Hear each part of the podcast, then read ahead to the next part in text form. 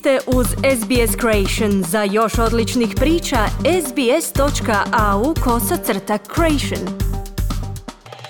Radio SBS, program na hrvatskom jeziku, ja sam Kruno Martinac. Hrvatska nogometna reprezentacija nije uspjela pobijediti Francusku, odigrali su neriješeno.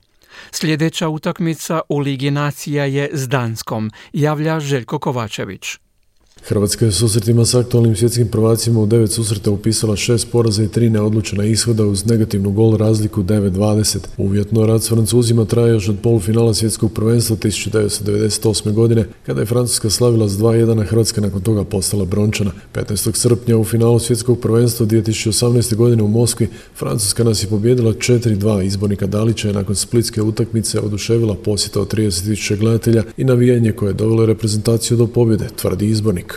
Služno su uzeli bod, možda su mogli malo i više, ali dobro. E, nakon ovoga poraza nesgodnoga, zahvalio bi se i publici koja je došla zaista puni stadion na poljudu i nosila se cijelu utakmicu i ono što bih ja želio istaknuti da hrvatska reprezentacija nije zavrijedila zvižduke. Ona je previše donijela sreće, ponosa i veselja hrvatskom narodu da bi doživjela zvižduke, pogotovo mi žao što je to bilo u Slavoniji u Osijeku i da Hrvatska izgubi za redom deset utakmica, ovi dečki to nisu zavrijedili. Uz čestitke splitskoj publici, kolumnisti primjerice sportskih novosti i jutarnjeg lista mrežne stranice Indeks nisu olako prešli preko poruka koje je izbornik uputio Slavoncima. Robert Mateoni pod naslovom Ako iko, onda sigurno Osijek zaslužuje izviždati indolenciju vatrenih, takva je reakcija bila i poželjna, evo i zašto, objašnjava svoj stav kako je zviždanje upućeno za prikazanu igru, a ne kako se navodi za minuli rad. Pravo iznenađenje je reakcija Zlatka Dalića nakon lijepe nogometne večere na polju do izbornike pozitivni kontekst atmosfere epiloga utakmice s Francuskom bez ikakve potrebe povezao sa zvižducima koje je reprezentacija doživjela u Osijeku zbog loše igre s Austrijom, piše Mateoni i zaključuje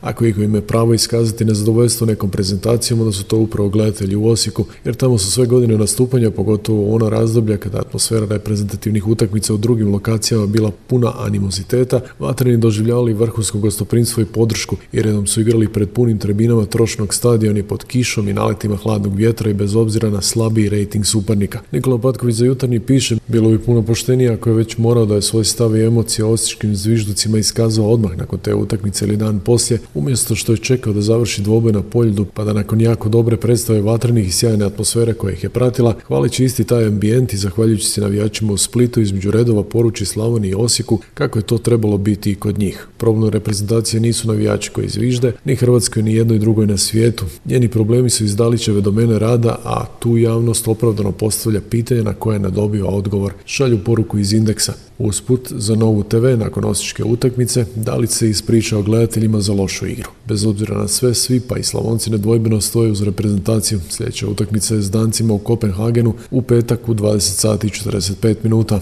O njoj Josip Juranović kaže. Nisu izgubili oko 20 i nešto utakmica, sjajna reprezentacija, ali isto tako mi se moramo okrenuti sebi, gledati sebe. Imamo takve igrače da ne moramo brinuti o drugima i jednostavno dan po dan utakmicu po utakmicu. Športski pozdrav iz Hrvatske za SBS radio Željko Kovačević.